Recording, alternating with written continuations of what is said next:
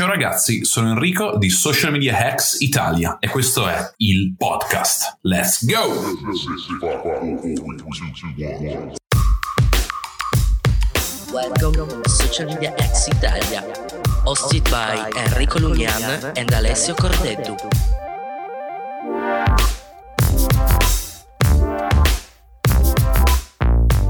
Ciao a tutti e benvenuti ad un altro episodio delle Interview X. Come potete vedere oggi il format è lievemente diverso, anziché avere un unico ospite ne abbiamo ben due. Tutti e due gli ospiti sono soci di Prospect Academy, un'agenzia Facebook Ads con sede a Roma. Li conosco molto bene da un sacco di tempo. Possiamo dire che abbiamo in un certo senso con Daniele cominciato assieme questa avventura all'interno del social media marketing.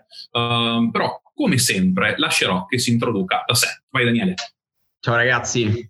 Ciao, cosa vuoi sapere? Cosa devo dire? Raccontaci un po', credo che la cosa più interessante da raccontare sia un po' il tuo percorso dall'inizio. Cioè sì, siccome io lo conosco, vorrei che tu raccontassi un po' tutti come hai cominciato e dove eri più o meno 3 anni fa, così per far capire a tutti che in 3 anni possono cambiare. 3 è andato lungo. 3 sono abbastanza due. Facciamo 2, sì, effettivamente bastano 2. Dove eri 2 anni fa? Allora, 2 anni fa lavoravo dentro una sala slot insieme a un altro socio che oggi non è qui presente, Alessandro, che tu conoscerai benissimo, il Gaguaro. E praticamente lavoravamo in questa sala slot dove la notte, dove giravano tossici, gente ubriaca, un po' così, zona un po' brutta, e ci pagavano 500 euro a testa ogni mese. E noi diciamo, cazzo, abbiamo fatto i porta a porta, ora siamo ritrovati qua dentro, ma quando cazzo svoltiamo nella vita? Quando è che facciamo qualcosa in più? Allora, girovagando, scrivendo le solite parole chiavi su Google, come fare i soldi online, come diventare ricchi sul web, eccetera, tra trading e altre fregature, alla fine abbiamo visto qualche corso a destra e sinistra, e mi è piaciuto personalmente interessarmi a questo mondo dell'advertising. Sono passato ovviamente dall'affiliate, poi ho conosciuto anche Harry, con cui abbiamo lavorato insieme a molti progetti, a molte cose. Era il tuo primo mentore. Era pure il mio primo mentore sul direct email marketing, non lo dimenticherò mai. Ancora mi ricordo tutte le volte che ti rompevo i coglioni in chat. Ale Dani Marketing. Solo i veri conoscono. Esatto, Ale quando vendevamo infoprodotti su Clickbank, tra l'altro. E non ci andava manco troppo male, a dir la verità. A quei tempi, 2 anni fa, con 5 euro per interazione su Facebook, facevamo 160 euro al giorno, perciò ci stava come cosa. E sì, andava molto bene. Cavolo. ROAS 80, comodo. Sì, assolutamente.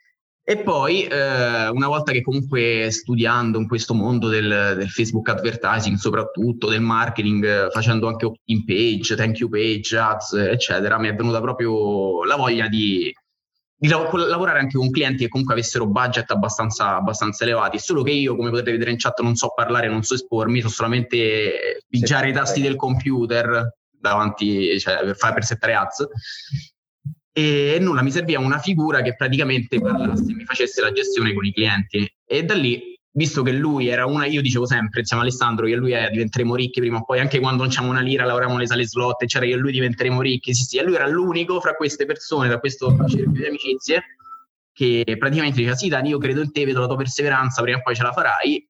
E alla fine abbiamo iniziato a lavorare insieme. Sono stato chiamato, scusa se mi intrometto, anzi mi prendo per chiunque non mi conosca, penso nessuno perché non appaio mai sui social. Sono Andrea, il socio di Daniele. Sono un intruso oggi perché abbiamo avuto un live pitch un po' improvvisato alla LUISS, all'università qui a Roma, e quindi mi ritrovo qui ad ascoltare più che a parlare, però vi presento e vi racconto del mio piccolo ingresso nella vita professionale e personale di Danny. Mi invita nel suo primo e maestosissimo ufficio, che è la sua camera da letto, saranno 6 metri quadri, esagerando 7, dove lavoravamo tutti e 3 i soci con i computer sulle gambe, lui chiaramente a casa sua aveva la sua scrivania, e mi dice... a fine novembre, sei pronto entro la fine dell'anno ti faccio fare 50.000 euro. Non l'abbiamo mai visti questi 50.000 euro, per carità, però mi è piaciuta la determinazione, la grinta. Gli ho chiesto cosa stessero facendo lui e Gallo, l'altro socio, e mi ha fatto vedere la dashboard del Business Manager, le campagne, quindi un'ottima introduzione. Io non capivo nulla, proprio nulla, volevo sapere solo concettualmente cosa che facessero, niente, mi ha fatto vedere come si trattano le campagne, però... Io ho dato retta, mi è piaciuto, mi sono preso un po' in mano la parte manageriale, imprenditoriale e soprattutto di interfaccia comunicativa con i clienti, con i fornitori, eccetera, eccetera.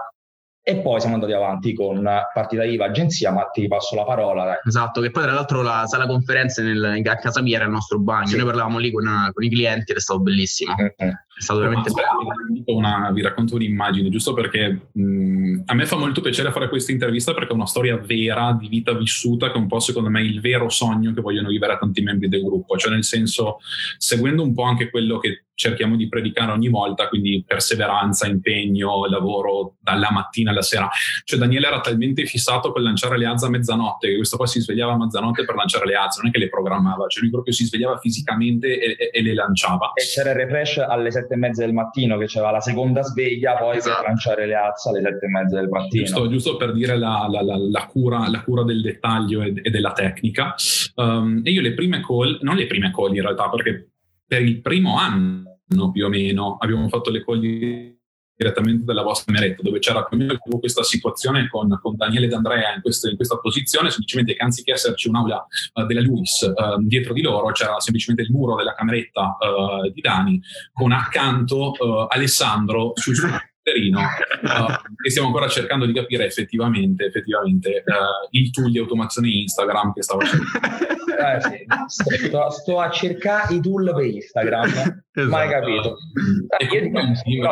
Come interviene Enrico nella nostra storia, sì. Perché ha avuto un ruolo chiave fondamentale nella nostra evoluzione, nel nostro sviluppo. Sì, sì. Allora Enrico, sapeva che comunque gestivo delle campagne ads, mi piaceva tantissimo, mi appassionava veramente tanto il mondo del Facebook advertising. Un giorno mi chiese proprio: "Ora Dani, ho un po' di clienti con Avenik da passarti con grandissimi budget, cosa vuoi fare?" Erano i miei primi clienti che comunque avevano tutto questo budget, io avevo una paura sfrenata di fare una figura di merda, e praticamente grazie poi ad Andrea, che comunque lui mi ha dato anche un po' di coraggio nel buttarmi in questo mondo, comunque lavorare con clienti di un certo calibro, ci siamo buttati e abbiamo iniziato anche a collaborare con Harry e con Avenik. Sì, eravamo principalmente il subappalto di Avenik, perché prima di trovarci un nostro portafoglio di clienti di un certo spessore, noi ci accontentavamo dei local business che, per carità, pagano bene, fanno palestra, uno impara soprattutto dalle basi, quindi avevamo la sala poker, il centro estetico, e poi avevamo invece la parte un po' più divertente che rappresentava, diciamo, il 70% del nostro fatturato, che era tutto il subappalto di Avenik, che faceva social media strategy, content marketing, e tutto il Facebook advertising lo ributtava su di noi e lo gestivamo internamente con la supervisione di Harry, e questo ci ha fatto fare il grosso salto, perché erano aziende internazionali con budget elevati. È lì che Danny è diventato Danny Bot e poi Danny Two Comma Club. È stato un periodo, cioè, che poi raccontata così sembra quasi riduttiva, ma è impossibile passare in un'intervista anche quello che abbiamo vissuto. In realtà noi ci sentivamo praticamente ogni giorno. Sì, 8-10 volte al giorno, esatto. Sì, abbiamo anche dormito insieme, tra l'altro abbiamo anche dormito insieme. Siamo stati anche ad un evento assieme, ci siamo visti un paio di volte, io poi sono venuto da voi, voi non siete ancora venuti a Trieste, ma sappiamo che prima o poi dovrete effettivamente farlo. Poi le cose migliori erano, in realtà voi ci vedete così, ma ci sono stati momenti nei quali litigavamo di brutto. Mamma mia, c'era Dani che ogni tanto mi lanciava campagne a caso. Non è vero, cioè in realtà all'inizio posso dire di sì, sì. Dopodiché in realtà non c'era più niente da dire, e quando ti ritrovi poi un cliente a cui un 6.4 di ROAS non va bene, in realtà non c'è nessuno, non possiamo farci niente, cioè nel senso 100k dentro, 640 fuori in una campagna credo siano validi, poi ognuno trova quello che trova, insomma. Però io mi ricorderò sempre la prima volta che ci siamo approcciati con dove praticamente Daniele finisce un corso che non andrò a nominare i corsi, Daniele li ha fatti più o meno tutti. Sì, in Italia l'ho fatti tutti, ma anche per curiosità. Tutt'oggi se mi capita un corso davanti lo compro a prescindere, perché sono curioso, per capire il livello medio, per capire esatto, per capire il livello medio, per misurarmi anche. E mi ricordo, finito questo corso mi contatta e mi fa: "Oh Henry, guarda che ho fatto un corso Facebook Ads, adesso riesco a lanciare perfettamente le campagne, vorrei fare una prova con te." Faccio: "Buon, guarda, lanciami sta campagna, mi metti sti interessi qua, poi mi fai una narrow con ste robe qua." È arrivato, si svela l'altarino un 6 mesi dopo, questo parliamo di un anno e mezzo fa, anche 2. Si svela l'altarino, nel senso che, finito il corso, Dani va in panico, perché in realtà nel corso non trattavano le narrow. No, solamente post penetrazione. E io penso di essere le campagne, le belle campagne per post engagement, non si tratta di funnel, di retargeting, niente di tutto ciò, al che abbiamo detto ok dai non importa, cioè io mi fido, buttiamoci, proviamo, e ce l'abbiamo fatta, perché in realtà credo che già dal primo mese un 15-20k di budget mensile te l'ho scaricato. Sì. Abbiamo fatto e-commerce, SaaS, traffic generation, lead generation, lanci di brand, di tutto.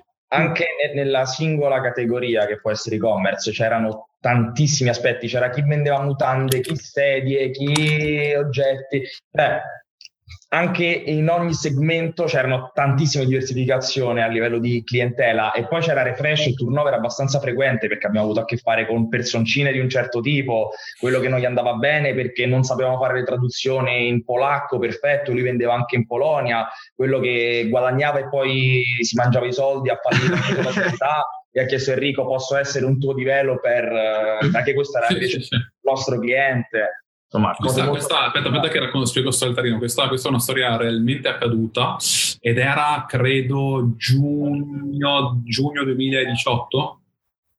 Sì, indicativamente. Non tanto, no? Cioè, sono 7-8 mesi fa alla fine, però sì, non era un granché. Nel mezzo che sembra passata un'eternità. No, è chiaro, cioè mi sembra passata un'eternità da settembre, per cui lasciamo da parte quello. Insomma, era un cliente che aveva un SaaS sullo sviluppo audio, diciamola così, e noi tranquillamente gli davamo un ROAS mensile di circa 3,5. Tieni conto che poi la retention era circa il 70% anno su anno, quindi era 3,5 il primo anno, il secondo anno il 70% avrebbe comunque continuato, quindi a livello di lifetime value era comunque validissimo. Cosa succede? Questo cliente decide di prendere tutti i profitti, da una parte investirli nello sviluppo di una blockchain basata sul suo prodotto, e dalla seconda parte decide di spendere il rimanente dei soldi per conferenze in blockchain, sulla blockchain, e fare 3 settimane di vacanze, quello che ha fatto anzi quella volta, fare queste 3 settimane di vacanza, che finisce chiaramente i soldi perché il suo CTO va in burnout totale, lo internano per depressione, al che questo mi dice guarda in realtà ragazzi le campagne comunque stanno andando benissimo, posso pagare l'ad spend, non posso pagarvi il management, però se vuoi anziché pagarti il management vengo da voi a fare o il web developer o il graphic designer. Anche io veramente anzi faccio no guarda che cioè, non funziona così, bisogna effettivamente pagare per i servizi, e quindi poi l'abbiamo lanciato. Dopodiché ci siamo occupati di orologi, un po' di tutto, poi in realtà un po' di tutto. Piattaforma gestionale per franchising food. Oppure quanto sta andando bene con la piattaforma? Di underwear di un certo tipo. Tutto. Ma ci siamo fatti le ossa un po' su tutto, ed è stato fighissimo confrontarsi anche da entrambi i lati, anche perché io dal punto di vista la mia forza è la parte strategica di settaggio iniziale, la forza di Dani è chiaramente l'implementazione effettiva delle campagne, cioè quindi andare a farsi le follie su quelle LAL, che se gli aprite le campagne o se ad un certo livello, proprio se pensi che sia una campagna buttata lì a cazzo, per dire, cioè proprio sembra un po' un casino, e quindi in un certo senso ci compensavamo, ci completavamo, e questo credo abbia aiutato entrambi a crescere, cioè tutti quelli coinvolti a crescere bene. Però credo sia anche importante parlare di come siete partiti in due, con tu e il Gali, poi è arrivato Andrea, perché altrimenti sì, uno dei due sarebbe morto, molto probabilmente il Gali, e da quel livello là in realtà adesso siete in 6 e non ci sono stati sviluppi nuovi. Dovrebbe entrare il settimo a breve, adesso lo stiamo pagando a progetti, però speriamo veramente di riuscire a contrattualizzarlo, quindi sì, okay. Siamo in crescita, la società alla fine a giugno come data di costituzione mi sembra, una cosa del genere, sì, è recentissima, prima eravamo appoggiati su un giro eravamo un network di partite IVA e ci dividevamo i ricavi tra di noi, però è stata un'escalation piuttosto rapida, perché l'inizio di tutto è novembre 2017 e mo siamo a marzo 2019. L'inizio Facebook Ads è novembre 2017. Sì. No, però la chiamata con Avenik, prendiamo il subappalto, ok, allora smazziamoci qualche cliente, e noi ci abbiamo trovati i nostri per giri di conoscenze. Tutto proprio meno di un anno e mezzo, l'ufficio l'abbiamo aperto il 1 marzo, quindi è un anno spaccato e poco più che abbiamo un ufficio, abbiamo una stanza dove lavorare con delle scrivanie, poi la seconda stanza, poi ci siamo espansi, personale, eccetera, eccetera, e poi il Two Comma è arrivato. Prima del Two Comma, però secondo me è arrivata una cosa molto più importante a livello affettivo, che è l'arena Beyblade. Ah, sì, bella, bellissima, certo. Arena Beyblade, cazzo. Sì, sì, sì. E adesso, prima di parlare del Two Comma, che comunque è la cosa credo anche più interessante per l'audience da parte, da questo punto di vista, per me personalmente è più interessante far capire loro come siamo arrivati all'arena Beyblade e quale meccanismo strano vi spinga effettivamente, vi forzi in un certo senso a raggiungere i risultati. E ragazzi, vi garantisco no, che praticamente ad ogni, cioè per ogni risultato che io raggiungo faccio una scommessa. Prima faccio una scommessa con Andrea, che può essere qualsiasi tipo di scommessa, tra cui anche un viaggio in Colombia, oppure comprare tutta la collezione di Beyblade e giocarci tutto il giorno, farsi i capelli gialli o rossi o blu. Adesso per esempio il Galli dovrà farsi i capelli rosa, sia barba che capelli rosa per il Two Comma Club. Mo in settimana dovrà farseli, perciò ci faceva fare queste scommesse anche per incentivarci a lavorare meglio. Eh sì, e lì c'era un cliente a cui serviva un risultato molto difficile da ottenere, e quindi quello che disse Danny è: io lo posso fare, adesso lo faccio, se lo faccio prendiamo 50 euro dal fondo cassa, andiamo al negozio di giocattoli e troviamo il modo di spenderli. È successo, ce l'ha fatta davvero, felicissimo, perché lui il cliente non gli interessava proprio, lui voleva spendere 50 euro al negozio di giocattoli. Esatto. Siamo rimasti lì 20 minuti a guardarci intorno e poi abbiamo scelto l'arena dei Beyblade con i Beyblade annessi, e la scena tristissima è stata il poverino alla cassa che ha tolto i prezzi uno per uno, pensando che fosse un regalo. Era nessuno dei due che si è sentito dire: no, guarda, lascia stare, tieni i prezzi, tanto sono per noi, ci dobbiamo giocare. Quindi sono stati pure 5 minuti a vedere questo poverino che ha il prezzo scontato. Madonna. Cioè, però quanti siamo divertiti con Beyblade. Ma funziona questo sistema di scommesse, funziona. Oh, ma c'era l'arancione imbattibile, cioè, l'ho modificato, è diventato Madonna. Ci può andare contro con la macchina, non lo butti giù. Veramente la cosa fighissima, ragazzi, quando sono andato a Roma da loro abbiamo passato tipo, a un certo punto, l'ultimo giorno che abbiamo passato 2 ore su una lavagna con Dani a parlare della CBO, come impostarla, come utilizzarla per andare in lifetime, per poi lasciare sempre quella campagna, che c'è un bellissimo post di Enrico Marchetto che spiega anche come le campagne effettivamente dovrebbero andare sempre evergreen e cambiare effettivamente solo ed esclusivamente le creatività, che era un po' la discussione che stiamo facendo noi a novembre a riguardo della CBO, quindi lasciarla sempre accesa, poi cambiare semplicemente le creatività e ottimizzare la demografica. Sì, calcola, oggi come oggi potresti anche andare a modificare semplicemente l'ottimizzazione di conversione, lasciarla così, senza nemmeno andare a duplicare l'ad set. In che senso dice a livello, cioè per le campagne di conversione? Con la stessa campagna, se quella campagna CBO è per lead generation, per acquisizione contatto, io posso modificarla in add to cart o purchase direttamente sullo stesso ad set. L'ho testato e funziona, cambia proprio qualità di traffico. Una volta che tu c'hai dati a sufficienza, modificare lo stesso ad set funziona piuttosto che andarlo a duplicare. No, ma tu dici c'hai la campagna per conversione e poi modifichi l'obiettivo di conversione all'interno degli adset. Esatto, ma con gli stessi adset che già stanno immaginando magari per acquisizione contatto. E se parti, cioè questa cosa è una gran figata, perché l'abbiamo implementata con Fede l'altra settimana in realtà, dove avevamo un evento, sai i miei eventi, quelli allucini, i miei eventi custom, tipo l'Active View. Sì, bellissimo. Che poi sto inventando anch'io qualcuno ultimamente. Dopo ho fatto una bella implementazione su Tag Manager, un giorno te lo faccio vedere perché è veramente, veramente figo. Quindi avevo partito con l'evento Active View, che è l'evento praticamente che parte quando uno scrolla del 75% o più della pagina, lo dico, tu lo sai, magari lo dico perché ci sta ascoltando. A quel punto ho detto, aspetta un attimo, vediamo se sta roba qua effettivamente mi migliora con initiate checkout, perché sotto oltre il 75% c'era il pulsante per fare l'add to cart, in quel caso non c'era l'add to cart, era initiate checkout, e modificando a livello della conversione da Active View a initiate checkout effettivamente ha preso una botta di traffico, ha cominciato a convertire bene. Sì. Poi si potrebbe parlare delle CBO, ma anche perché questa cosa conviene anche perché le CBO fanno più volume, nel senso è inutile, se no ci sarebbe troppo overlap, cioè per tantissime cose, però sì, conviene, ora come ora conviene. Questo sono assolutamente d'accordo. Partiamo, guarda, andiamo invece a parlare, siccome ci sono un paio di domande da parte di Daniele che sono secondo me molto, molto carine, Daniele Cordoni.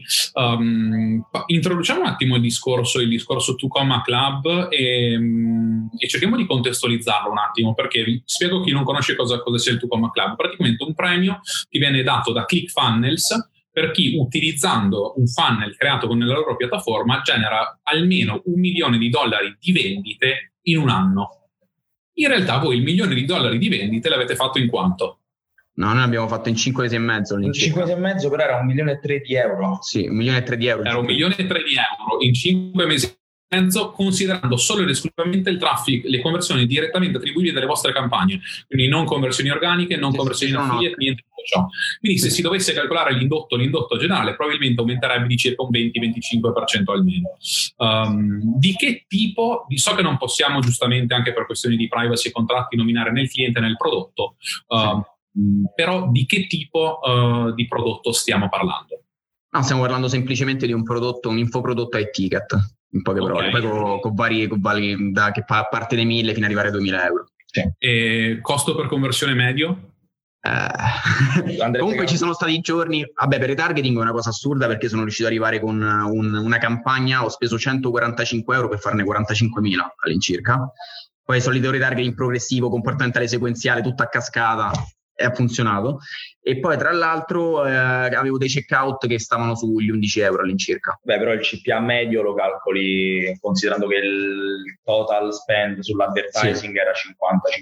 No, sì, 53.000 per 1.300.000, quindi appunto 53k di advertising per 1.300.000, e non ha ancora lanciato un corso per vendervi la sua tecnica segreta per farlo, spiacciandovi in faccia il ROAS allucinante. E questa è una cosa da super rispettare, però credo che con lo, no, non con lo scotto, però con la delusione forse anche del mondo degli infoprodotti italiani, dei corsi italiani, differenziarsi decidendo di posizionarsi ad un livello più elevato, ad un livello diverso, sia la cosa giusta da fare, e su questo siamo sempre sì, ma poi guarda, è una cosa che dirò tutte le dirette, io personalmente ho avuto la grandissima fortuna comunque di lavorare con un team di ragazzi proprio meravigliosi, tra cui anche Andrea, tra cui Alberto, che lui a fare funnel penso sia una bomba, veramente fortissimo, che poi insieme a lui lavoro proprio in concomitanza, nel senso mi serve questa pagina perché poi devo fare questo, quest'altro, ci mettiamo a tavolino ogni volta e elaboriamo delle strategie. Io non lo sai che devo fare sempre l'antipatico, però riconoscere qualche merito anche al nostro cliente, E anche al nostro cliente è perché bravo. È veramente bravo, ma ogni volta che comunque il prodotto validissimo, lui è bravo a venderlo, e poi ci ha dato tantissimo supporto sui contenuti. Chiedevamo contenuti, vogliamo un video da 2 minuti che parli di questo. Alla base c'era la nostra strategia, però lui eseguiva, ma con una rapidità, con una precisione che faceva impressione. Quindi lui, sia per il prodotto sia per il rapporto che ha avuto con noi, è stato fortissimo, sì, vanno riconosciuti dei bei meriti anche a lui. No, assolutamente, cioè, devo dire la verità, cioè, all'interno, e questo rientra all'interno un po' di tutto quello che abbiamo sempre detto, cioè puoi fare la strategia che vuoi, puoi fare il funnel che vuoi, poi alla fine se non hai un contenuto effettivamente che spinga non ci siamo. Questa persona è capace di comunicare, sa quello che dice, è un prodotto che effettivamente funziona, e avevate dei video della Madonna da utilizzare sia in top of the funnel che in retargeting, quindi su quella vi è andata sempre bene, ma siccome vorrei cominciare la sagra dei risultati allucinanti, allora abbiamo CPL, non, se si può dire CPL per centri estetici. Madonna, che cosa stai tirando fuori, che belle quelle cose, vale a ritrovare, che era un 3,15 3,12, considerando che poi il lifetime value di ogni cliente era diverso, centinaia di euro, perché erano clienti che da lead andavano a fare un trattamento a questi centri estetici con un coupon sconto e poi diventavano clienti fidelizzati. Questi hanno tirato su un impero, tant'è vero che poi noi abbiamo smesso di collaborare con questa azienda, con questa catena di centri estetici, però sappiamo come hanno proseguito anche un po' sulla nostra scia, utilizzando anche un po' delle nostre strategie, e alla fine sono arrivati a spendere 1 milione di euro su Facebook, quindi non posso immaginare quanto abbiano fatturato su una spesa del genere, perché quando ci lavoravamo noi spendevano qualche decina di migliaia d'euro al mese e rientravano ampiamente con 1 per 3, 1 per 5, poi appunto ogni conversione andava poi intesa come un lifetime value, perché erano tutti clienti che tornavano. Sì, oltre a questo ogni conversione diventava anche un upsell automaticamente. Sì, perché poi lì gli vendevano altri servizi, quindi lead a 3 euro per i centri estetici era una bomba. A parte adesso li stiamo pagando anche meno per alcune attività, sì, però ai tempi c'è per esempio con la CBO sto elaborando delle strategie un po' così, sai, no? Quelle che mi invento sul momento. E a volte in questo momento sono un flusso di un CPL che sta a 36 centesimi per lead all'incirca. Però quanto budget quotidiano sulla campagna? No, metto 100 euro sulla campagna, però metto un massimale dai 3-4 asset massimo. Vabbè, ci sta, cioè, Sì, alzo bei volumi, sì, assolutamente. Però bid cap strozzato, manualmente alzato. No, quello non ho smesso di utilizzarlo, nel senso mi è piaciuto, è solo che devi stare sempre lì sul pezzo, oppure con le regole di Facebook che la maggior parte delle volte non funzionano come si deve, perché comunque il bid, come tu sai, è molto volatile, nel senso ogni giorno cambia, può essere che un giorno fai lead con un CPA a 10 centesimi, però il secondo giorno non arriva traffico, devi stare lì ad aumentare, poi riscendere, c'è una rottura di palle. Io voglio un po', sto creando almeno ultimamente per liberarmi un po' di più e magari studiare anche qualcosa che va oltre, e sto cercando di fare delle strategie puramente per green. Che sono secondo me anche dove andremo un po' tutti, poi quando comincerai ad implementare le AI effettivamente, non un paio le parti vedere veramente fighe, solo che servono almeno 150k a mese credo di ad spend per impostarla bene, poi ci sono queste cose qua che sulla stessa discorso, che funzionano sulla del cap strozzato in campagna accelerata con aumento fino a che si arriva al. Esatto. Poi bisogna lavorare esclusivamente con questo metodo, esclusivamente con interessi broad, perché comunque se tu acceleri così tanto per intrufolarti in qualsiasi asta, non partecipi comunque per avere un CPA ottimale agli interessi di nicchia. La devi ovviamente bullizzare attraverso il bidding proprio bestia. Esatto. Dipende ovviamente, sì, cippiatelo da basso, però dipende. Poi mi ricordo un 0,42 per complete registration. Bello. Vabbè, perché il CPM ha 80 centesimi negli States, però c'era il bug campagna. Esatto, c'era il bug campagna. Possiamo parlare del bug campagna? Cioè sì, possiamo dire cos'è, tra l'altro neanche lo stiamo utilizzando granché. No, ultimamente l'abbiamo un po' messo da parte, però dovremmo rispolverarlo perché era divertente. Allora, questo credo sia l'hack più figo che conosco, un hack che onestamente non ho provato ad implementare, ma non credo di sapere come farlo. Cioè, so le dinamiche, ma non avendola mai fatto, so che è una cosa anche un po' di esperienza per impostarlo. Praticamente il caro buon vecchio Daniele riusciva a slanciare una campagna, mettiamo conto con obiettivo video view, e a livello di adset l'ottimizzazione di delivery era conversione purchase, cioè quindi era una roba che praticamente Facebook ti dà in errore. In qualche maniera il caro buon vecchio Daniele era riuscito a bypassare l'errore e effettivamente buggare Facebook, e c'erano quelle campagne video view con conversione che all'epoca sono state lanciate per un po' sullo store delle sedie. Sì, no. Sì. No, all'inizio no, poi no, era la piattaforma SaaS. Esatto. Era la piattaforma SaaS, ok, era sulla piattaforma SaaS, e a quel punto là era con quella che avevamo fatto il CPM 085. 80 centesimi negli States. Sì, ma quelle mi sembra però che erano campagne per interazione ottimizzate per conversione. No, per conversione ottimizzate per interazione. Sì, gran figata. Per conversione, o se non addirittura conversione ottimizzata video view, perché utilizzavamo non mi ricordo, però sì, abbiamo testate di tutti i tipi, perciò era una cosa veramente allucinante. Mi fa molto piacere, tra l'altro, ragazzi, che potete capire anche con chi state parlando, perché dal prossimo martedì per 40-45 minuti alla settimana Daniele vi allieterà. Vabbè, non so, io magari anche tutti i membri del team magari chiaramente ha bisogno del supporto morale, però cioè, comunque credo che anche Albio possa dare no, infatti Alberto secondo me è interessantissimo da intervistare, perché appunto io ho gestito tutte quante le operazioni, Danny sulle campagne è un fenomeno, però abbiamo un funnel builder che ha costruito tutta la sequenza logica, concettuale, grafica di pagine che ci hanno portato a questi risultati. Infatti, tra l'altro, e lui è forte. Alberto, tra l'altro, Albio non fa né i funnel lunghi né i funnel corti, fa i funnel a matriosca. Spiega che fa i funnel a matriosca. Esatto, spiega che vuol dire. No, vabbè, glielo spiegherà lui, dai. Vabbè, dai, lo spiegherà Alberto. Allora, così avete un buon motivo per scoprire cos'è un funnel a matriosca. Prossimo martedì, più o meno a quest'ora, per 40-45 minuti avrete una cosa che con l'esperienza praticamente abbiamo visto che funziona come cosa a livello di back-end, poi ovviamente associato anche col tipo di retargeting che faccio io, e cazzo se funziona. Poi ve ne parlerà. Poi c'era, dopo sentiremo parlare di robe tecniche, ci capiamo io, te, Andrea, e prendiamo una tangente che secondo me non ci sta. Però cominciamo con qualche domanda, perché Daniele ci chiede se ti è mai capitato di sbagliare in maniera importante delle campagne, come hai gestito la situazione con il cliente. Sì, voglia, cazzo, link che non funziona. Tra l'altro, l'altra volta di un mio cliente mi ha fatto vedere un link che non funzionava, che non era colpa mia, dall'altro, ma del cliente stesso, perché il sito è andato in down per un po' di tempo, ora tutto funziona correttamente. Comunque sì, soprattutto a livello di creatività.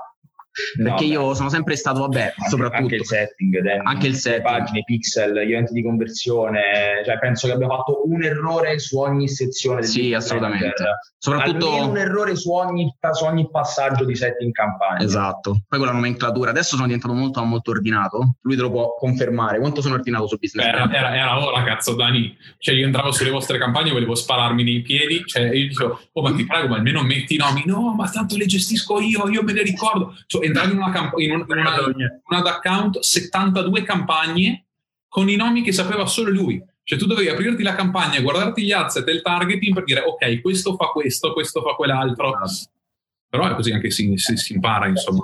Come l'abbiamo gestita poi, appunto, qua posso anche intervenire perché Danny è bravissimo, è stato al computer, poi quando qualcosa non funziona c'è l'interfaccia commerciale, stiamo facendo schifo, parla col cliente, grazie Danny, posso sapere qualcos'altro?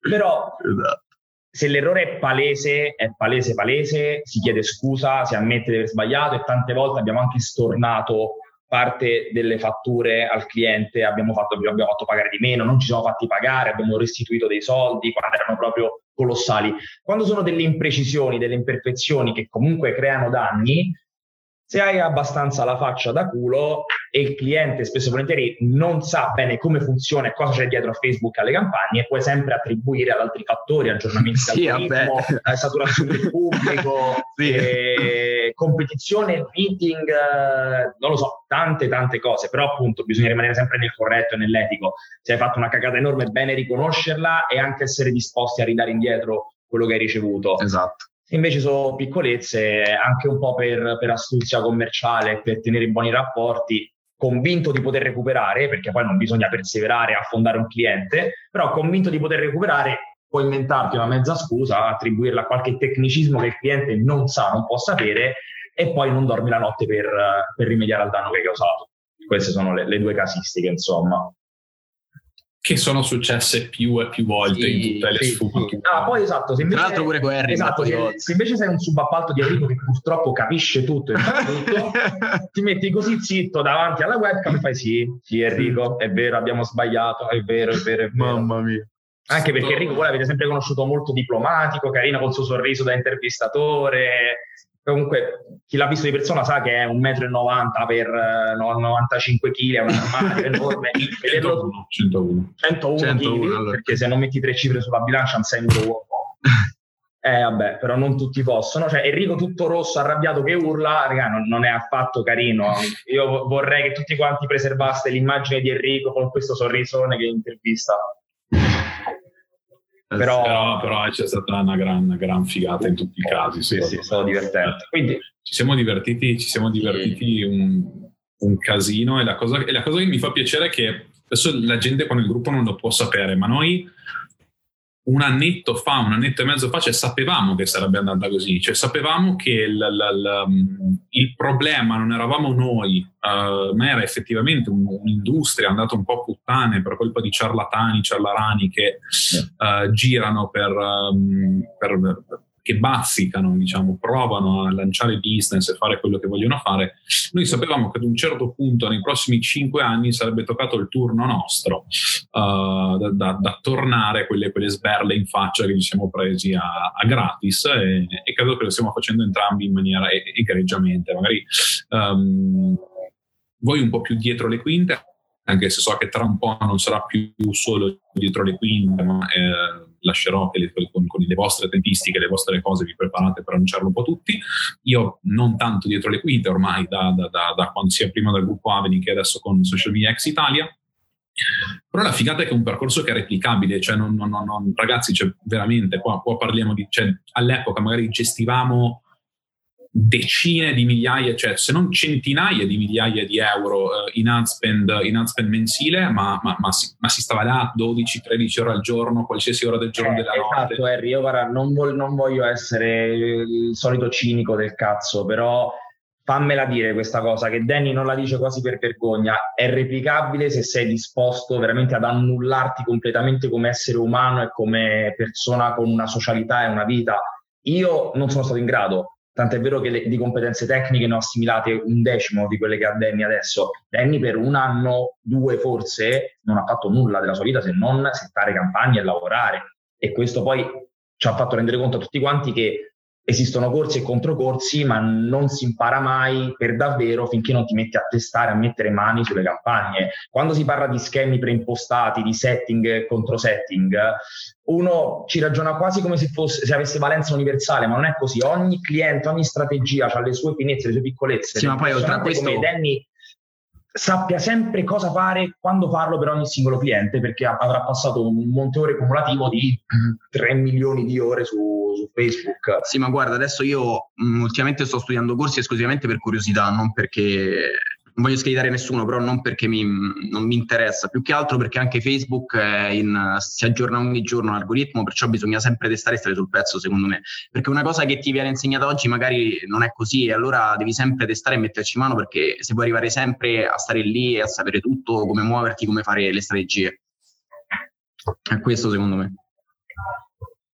No, cioè questo secondo, cioè anche secondo me, poi è chiaro che ci sono degli approcci iniziali che a livello top of the funnel, in generale, a livello generale, li puoi applicare su tutti. Poi quando lo imposti devi andare ad analizzare tutto quello che il cliente fa, l'ecosistema digitale, i tipi di contenuti, il tipo di messaggio, le statistiche in analytics e tutta quella roba là, e poi rifinire a livello quotidiano. E anche internamente io spesso, certe volte con Avenik a livello interno ho dei problemi a spiegare questa cosa, nel senso che per chi magari non fa ads ma deve verificare magari solo esclusivamente i processi, le task quotidiane, e a livello di management dice ok, ma com'è che hai speso 3 ore e mezza su quella campagna oggi? Cioè scusa, devi fare anche altro. Spendi 3 ore e mezza su quella campagna perché se devi farla andare, devi farla andare. Cioè, poi oggi non so cosa c'era, cioè non mi approvavi i caroselli, approva, cioè pubblica, errore, la tua immagine non è stata scaricata. Cioè che cazzo c'entra un carosello? Sì, andavi avanti a fare bagatissima la piattaforma, sì, assolutamente. Review and publish, e ne avevo 8, review and publish, approvata una, 7 no. Identiche, avanti, ho dovuto cliccare 8 volte per approvare 8 ads, c'era una roba disumana, una cosa che non sempre si recepisce, però ci sta, cioè i risultati li ottieni diventando, una volta l'ho detto, non credo di averlo mai detto a parole, cioè detto in un'intervista, però l'ho scritto in un commento e secondo me è la definizione perfetta, passatemi il francesismo, ma l'esperienza vera ce l'hai quando hai mangiato talmente tanta merda che diventi proprio un sommelier. Cioè ormai non c'è, le hai viste tutte, cioè le hai sbagliato in tutte le maniere possibili, hai fatto tutti gli errori possibili, hai sbagliato tutti gli UTM che potevi sbagliare, hai sbagliato di mettere tutti i link dove c'è. Assolutamente. A parte sì. Che i link, quando facciamo le campagne multicamp, c'era una roba, mi ricordo i link che andavano, cioè targeting in Germania fino sul sito olandese. Quello sempre per colpa della mia nomenclatura. Quello sempre per colpa della mia nomenclatura. C'è da dire che erano 8-10 paesi con tutte le ads in lingua, tutti i link diversi, tutti i siti in lingua. Lì, capito, potevi fare anche un rapido check, ma io l'olandese e lo svedese non li distingo bene così a prima vista, quindi dai, mezz'ora per controllare tutto e pubblichiamo, sì, però appunto, cioè, stai a capire qual è l'azzo olandese, qual è quella tedesca, qual è quella svedese, poi era tutto il nord Europa, tutta la parte scandinava, Germania, Danimarca, vai a capire, fai check, vai.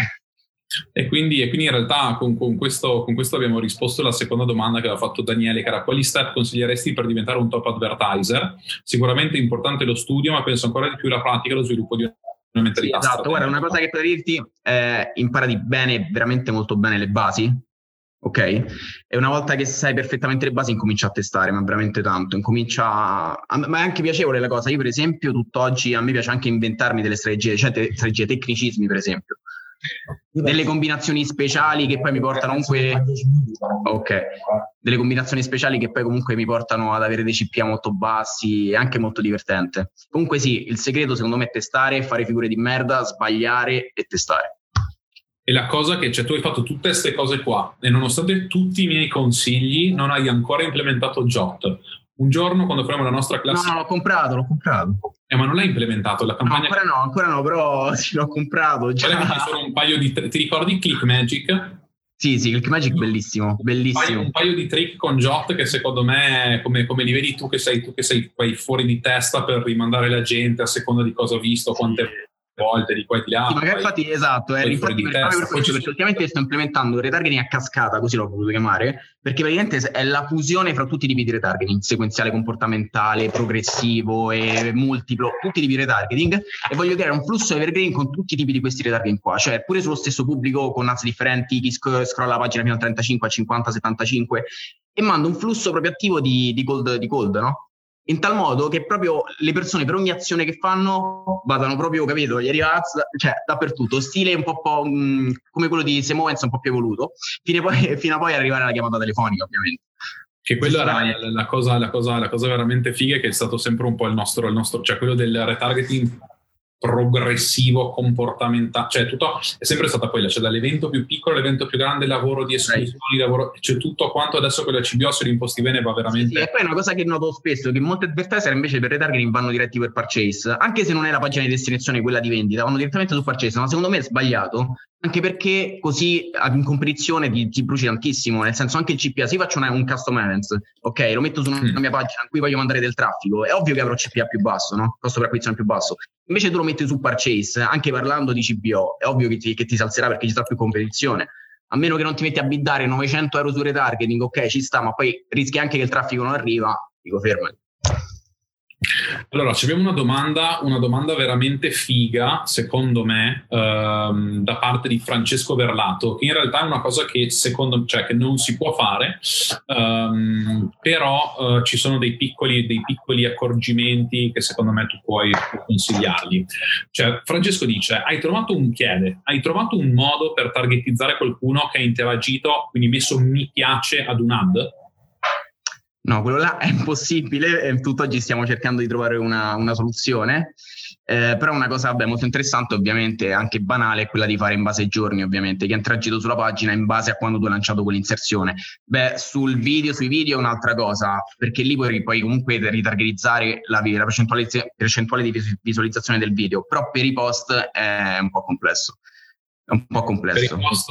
Interazione sulla pagina. Sì, interazione sulla pagina perché partono dal giorno in cui hai lanciato quell'inserzione.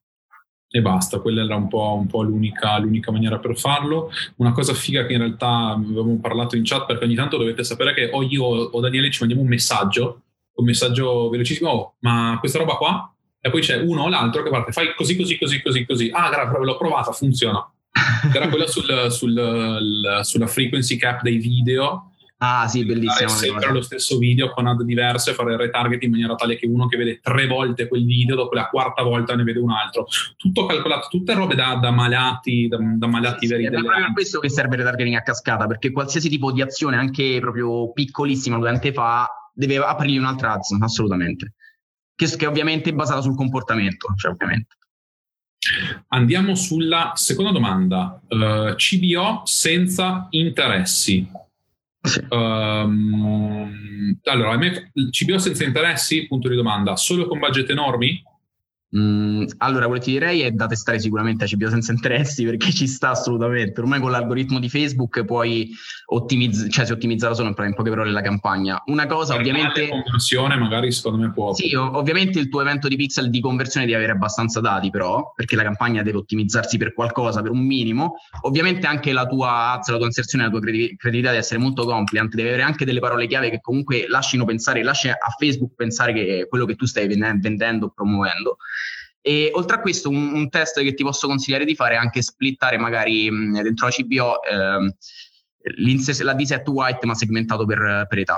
Questa qua è un test che potresti fare, perché tanto la copertura è sempre gigantesca, perciò sicuramente avrà una buona ottimizzazione. No, budget, Danny. Budget a livello di campagna, io di solito con le CBO lavoro con €100 per campagna. Ok, quindi vabbè, discreto, neanche €100 day per campagna, onestissimo. Se lanci 7-8 campagne perché ti servono cold, questo e quell'altro, comunque un K day circa, 30k a mese, che è secondo me anche uno di quei budget perfetti da gestire, per ottimizzare, per qua, soprattutto Italia, Europa, per il CPM. In America, se targetizzi la California, 30k a mese raggiungi 2 persone, perché è vero, il CPM mai visto, però a parte quello ci sta. C'è una domanda molto tecnica di Fabio Ciabattini, che in realtà mi permetto di prendere di rispondere io. Praticamente chiede con l'IPT, che però in realtà sarebbe ITP 2.1, quanto inciderà sul remarketing. Praticamente, per chi non lo sapesse, l'ITP è l'Intelligent Tracking Prevention, che è praticamente un sistema di smart ad blocking che viene fatto da Safari, da tutti i dispositivi iOS, che praticamente blocca i cookie.